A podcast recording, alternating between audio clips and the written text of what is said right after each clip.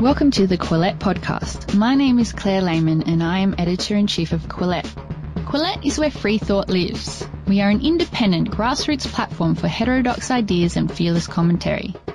Our podcast is a team effort and is jointly hosted by myself, Associate Editor Toby Young, and Canadian Editor Jonathan Kay. You can support our podcast by visiting patreon.com forward slash Quillette and becoming a monthly patron. By becoming a monthly patron, you'll also receive our weekly newsletter. Thank you for tuning in to the Quillette podcast. I'm Quillette's Canadian editor, Jonathan Kay. Canadian author and activist Irshad Manji has long been known as a voice of moderation and liberalism within the Muslim community. But in recent years, she has broadened her message. And in a new book entitled Don't Label Me An Incredible Conversation for Divided Times, she tries to explain how everyone can benefit by engaging in calmer, more reflective forms of discourse. One might think that this would be an uncontroversial message. However, in an ironic twist, last month at Washington University in St. Louis, protesters encouraged a boycott of an event where Miss Manji herself appeared as keynote speaker. The protesters didn't succeed in disrupting the event, though they did demonstrate the urgency of Miss Manji's message. Quillette recently published an excerpt from Miss Manji's book, and last week she spoke to me by phone from Chicago for the Quillette podcast. Here are excerpts from that interview. Your book is cast as a dialogue with your late dog, Lily. Could you explain why you chose to do that? Yes, I can. And there are multiple reasons for it, knowing full well that some people might actually, you know, write off the political analysis in the book because how can such a thing be serious if it stars a talking mutt? But all I can say in my defense here is that my editor felt the same way. And once he finished reading it, he wrote me a jubilant email saying, We've done this. Lily was old and blind.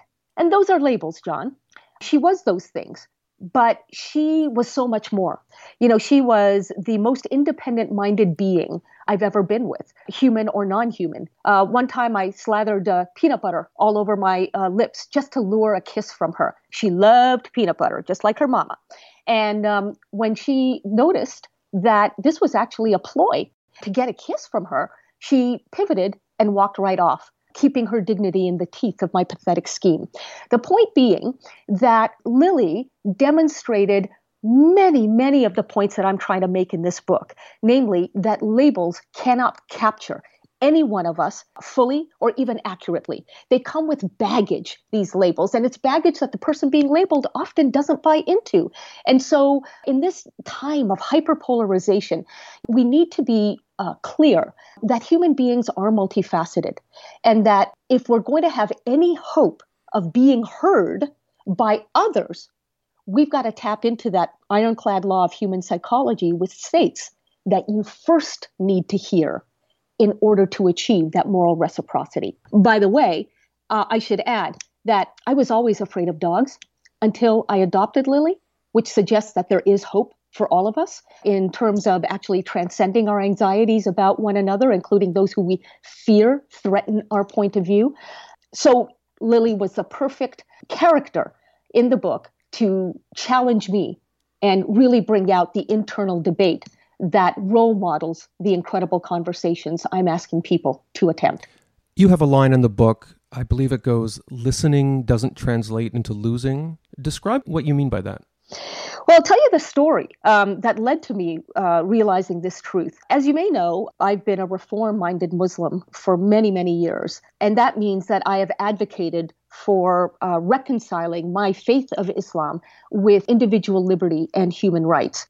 After many, many years of engaging often hostile audiences, I decided one night that I would prepare for my next big debate, but prepare for it emotionally not intellectually. So that when the other side made a good point, I would accept and acknowledge that. If I needed more time to think about a stumper of a question, I would say I need more time. If I truly didn't know the answer to something, rather than fabricate BS, which anybody can sniff out, I would say I actually don't know. Largely because I was exhausted and I needed to not walk out of this debate feeling like it was yet another showdown that changed nobody's mind, least of all my own. Well, what happened was When I did walk out of that debate, after applying all of these gestures to it, an imam, a Muslim priest, if you will, came up to me and said, Irshad, you are not the persona that I was told you are. And I have to let you know that I've been thinking a lot of the same things you've been thinking, but I can't risk losing my credibility with my congregation by having you come speak to them. But I want your voice to be heard that much more. I want these ideas out there. So I said, I'll tell you what, why don't you gather a bunch of imams, young imams who think just like you, the need for debate and dissent and reinterpretation, and I will do a Skype call with you all. That way, nobody has to be the wiser. And that's exactly what happened a few months later. So the point is that the listening that I did and the proactive humility that I tried to embody did not result in losing anyone. Quite the opposite. There was a newfound respect and surprise because of the way I approached the debate.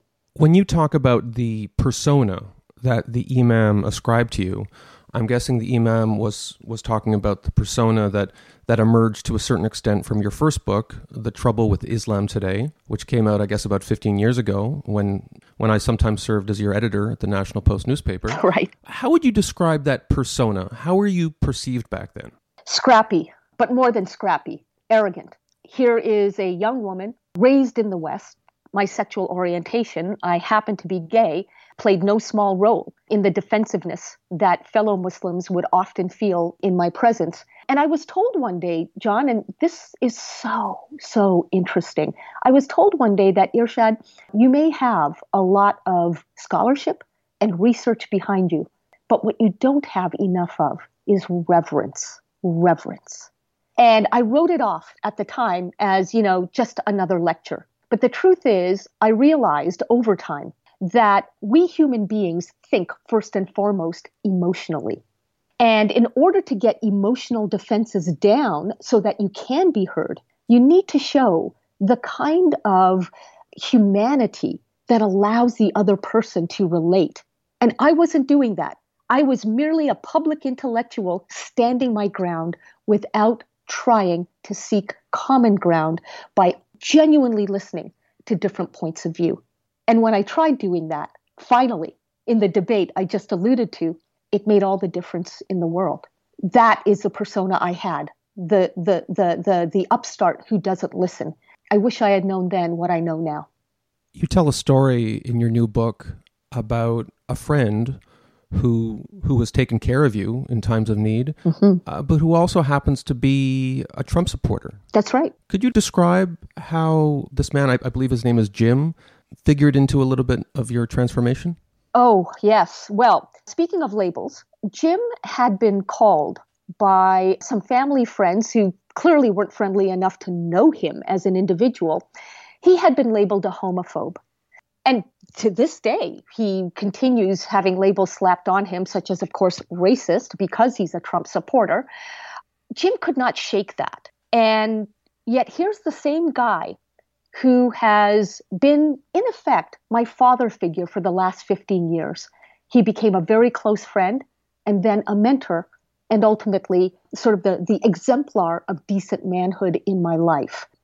When I realized that Jim could not shake having been labeled a homophobe, and remember, not because he is one, but just because he he's a conservative, and now because he votes Trump, uh, it was a great reminder that we don't know each other. We only know of each other's existence when we throw labels onto one another. And through Jim and the many, many conversations that I've had with Americans throughout various parts of the United States, I've learned that over the last 20, 30 years, those of us who have liberal and progressive politics, as I do, have been so quick to, to categorize people we don't even know, the Jims of this world, as bigots and retrogrades and cretins, that they felt quite humiliated. And we're not talking just once or twice, you know, having these kinds of labels hurled at them. I'm talking about serial contempt. In many ways, that is the reason Jim voted Trump. he was sick and tired of being told that as a straight white guy, he doesn't belong in an increasingly diverse America and that, you know, his dignity doesn't rate. Considering how respectfully and unassumingly he engages with all kinds of people, young and old, of various shades and different backgrounds, the least that he can expect is to be treated with the same courtesy. And he hasn't been. It was a wake up call for me, John, that I needed to write, if you will, a wake up call to my fellow liberals and progressives that until we change, the very people we claim are the problem will only be mirroring what we're doing. When you talk about reductionist labels, one label that does get thrown around, perhaps even in regard to someone like Jim, is the term privilege. Yeah. You yourself, you're a woman of color, you, you happen to be gay, you're Muslim, uh, you're somebody who ticks a lot of boxes on the other side of the privilege spectrum. What do you think of, about that term and the way it's been used? I think it's been abused. There's no question that privilege exists. Yes, including white privilege. But that does not mean that people of color don't have privilege of their own. I mean, for God's sake, living in North America is a privilege not to be ignored. Going to university, learning critical race theory, so much of what young people of color today take for granted are privileges. Everybody has some. There's always somebody else out there who can't take for granted the status that you take for granted for yourself. So instead of shaming one another for having certain privilege, why not turn that privilege into a blessing and use it to pay it forward? And in case anybody who's listening right now thinks, damn, that's naive, I will I will tell them no less a radical feminist than uh, a woman named Audre Lorde, who was a a brilliant activist for civil rights, woman of color, lesbian to boot, in the 60s and 70s, talked about and wrote about her privilege and how she was committed to using it because she had the responsibility to use it as a blessing for others. You suggest in your book that traditional diversity initiatives often fail or backfire. Could you explain why that is? In essence, uh, John, because they categorize, they stuff complex individuals into group boxes. And those boxes stifle and suffocate. I'm not surprised that white men, many, by no means all, but many today feel that we are practicing in this country and in Canada as well a multiculturalism that excludes while preaching that it includes. And that's because anything that white guys are wanting to add to the multicultural fabric is diminished. It's made fun of, it's mocked. Again, not everywhere, but enough that there's a certain hypocrisy that we who advocate diversity are practicing if we're not recognizing that the very same thing that has been done to us, we are now turning around and doing to others.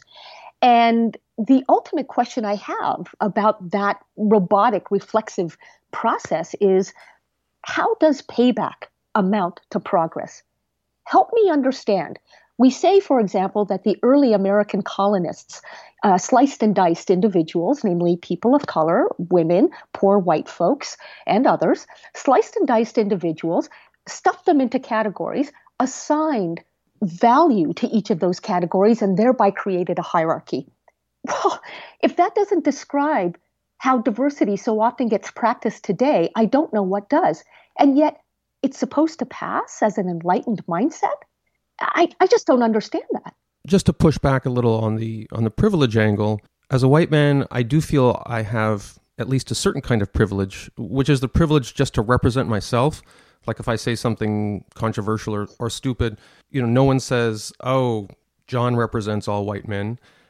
Do you have that privilege, or do sometimes people ascribe to the idea that you're speaking on behalf of people of color or of Muslims or Canadians. You live in Hawaii now. Do you ever get asked, as the token Canadian in the room, what do Trudeau supporters think? Sure. Sure, I sometimes get asked those questions, but far less often than you might imagine. And John, respectfully, I want to challenge your premise that as a white guy, you have the privilege of just being yourself and not representing or carrying the burden of representing all white men. From your point of view, you are right.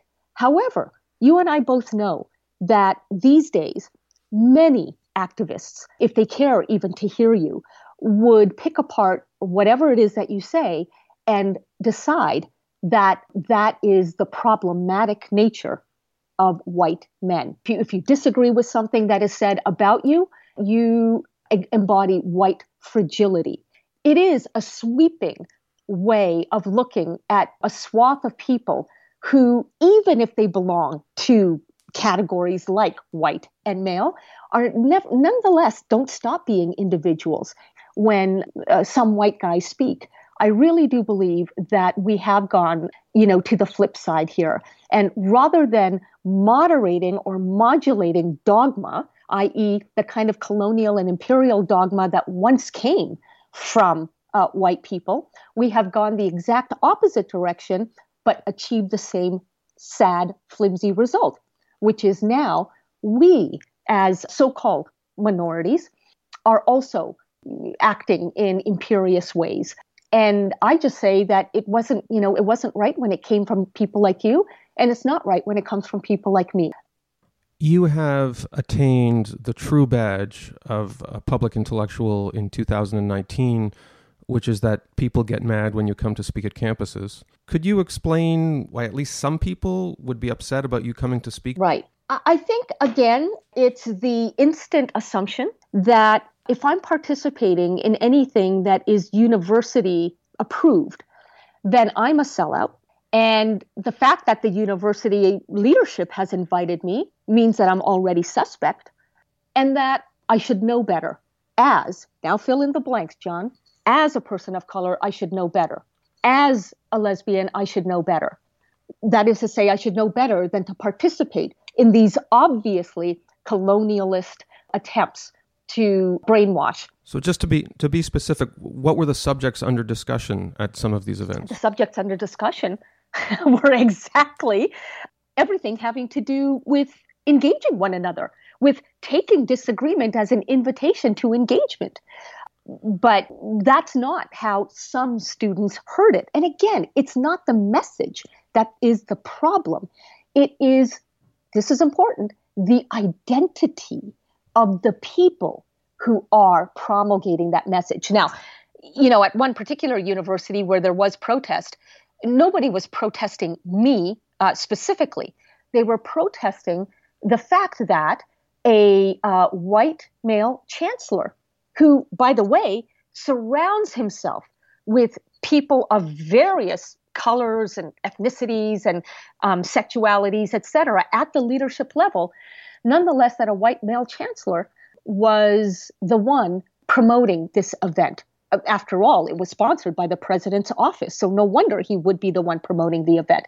But notice then that it has really nothing to do with the content at the end of the day.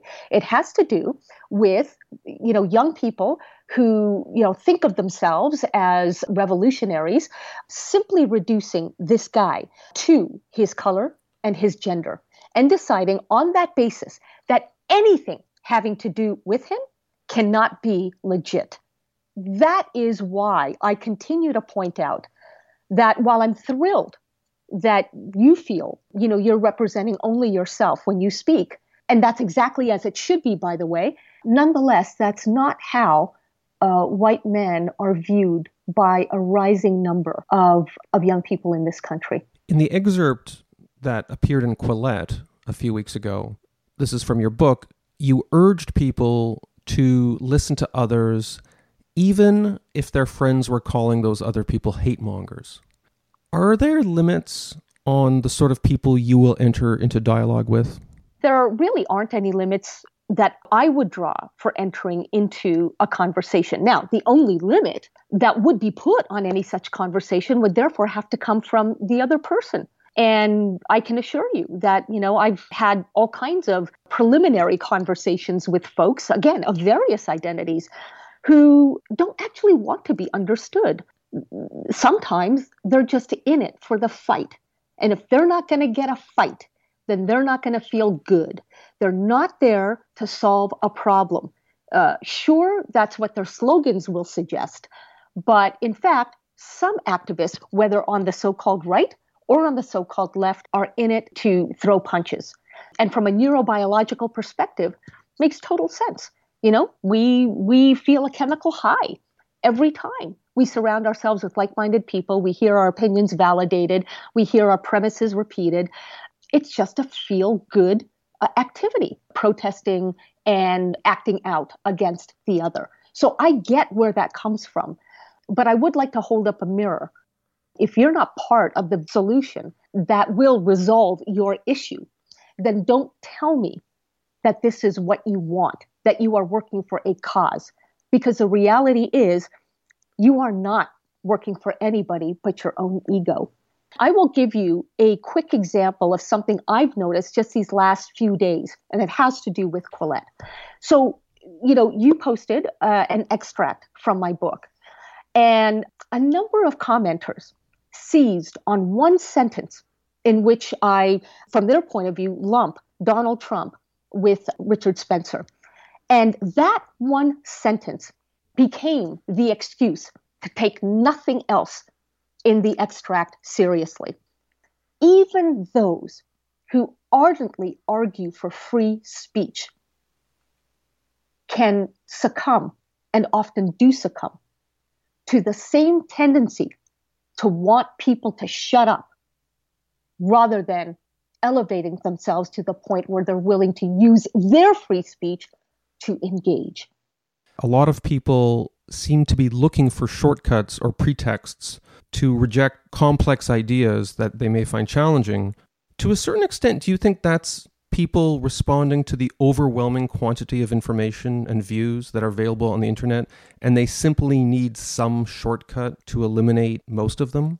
I speak from a neuroscientific point of view in many parts of Don't Label Me, pointing out that, you know, we human beings really can't process all of the shards and bytes of information that fly our way every single day. So, because, you know, if we try, then our, we will experience cognitive overload and our brains really will just shut down. We'll be exhausted Instead, we actually do need shortcuts. We need what are known in the academy as um, as heuristics, ways of making sense of something very quickly.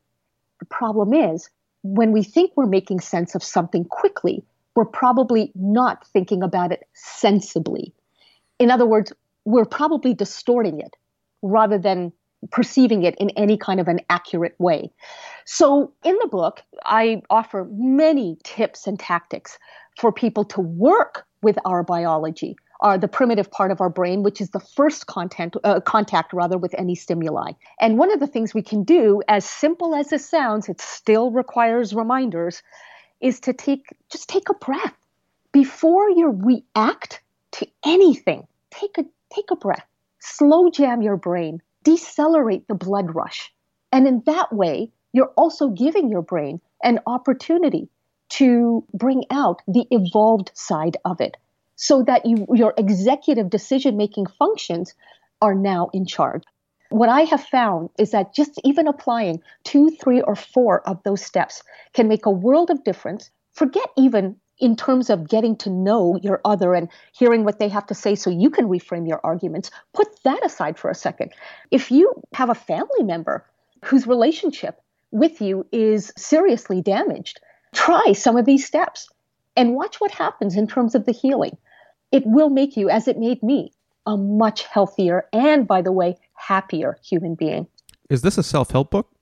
Nope. No, I don't. I wouldn't call it a self help book. And that too is a label that comes again with all kinds of baggage that I don't buy into. What it is, is a primer on savvy and sincere communication.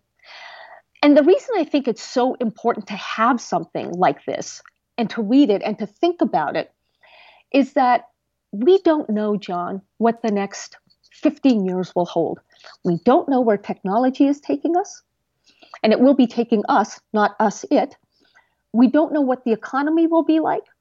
We don't know what politics will feel like. The one thing we do know is that whatever your vision of progress, you're going to have to work with other people to make it happen. And by definition, people, being individuals, will have different points of view.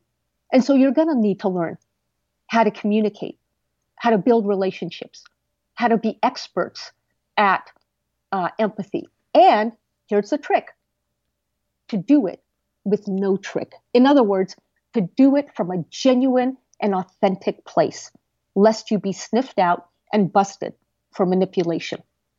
Irshad Manji's new book is called Don't Label Me An Incredible Conversation for Divided Times. She spoke to me from Chicago. Irshad, thank you for being on the Quillette podcast. Oh, my sincere pleasure. Thanks for engaging. If you would like to support Quillette, please consider becoming a patron. Head to our Patreon page. That's patreon.com forward slash Quillette. If you haven't already, follow us on social media. We're on Twitter, Facebook, and Instagram. Do you like what you're hearing? Perhaps you would like to read more about the issues in today's discussion. Head to Quillette.com where you will find more content.